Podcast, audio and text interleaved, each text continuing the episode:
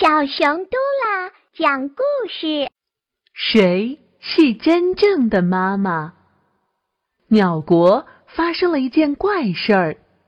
杜鹃阿姨说，黄莺妈妈养的小孩中有一个是她的，要带回去。黄莺妈妈当然不同意。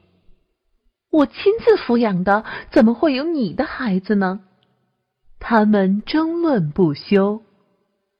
白鸽探长通过明察暗访，掌握了不少情况。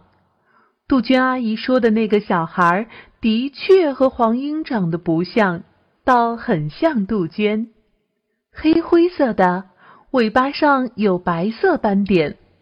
可善良的喜鹊大婶说，那孩子是他亲眼见黄莺孵出来的，是黄莺的孩子。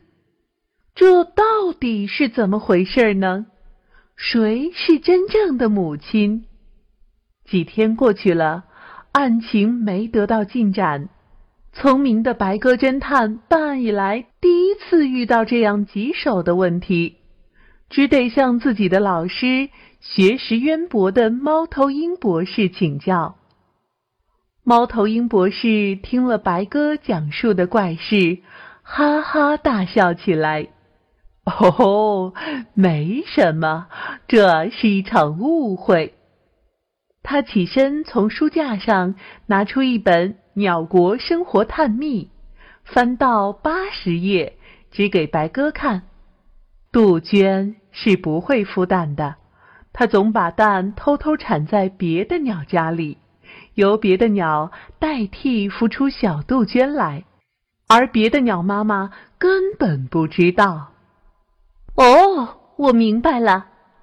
白鸽侦探一拍脑袋：杜鹃是孩子的亲生母亲，黄莺是孵出孩子的母亲。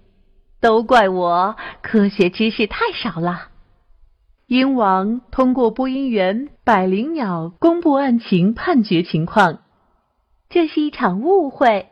杜鹃把孩子领回，为报答黄莺对孩子的养育之恩，杜鹃。每年送黄莺三十条春向虫。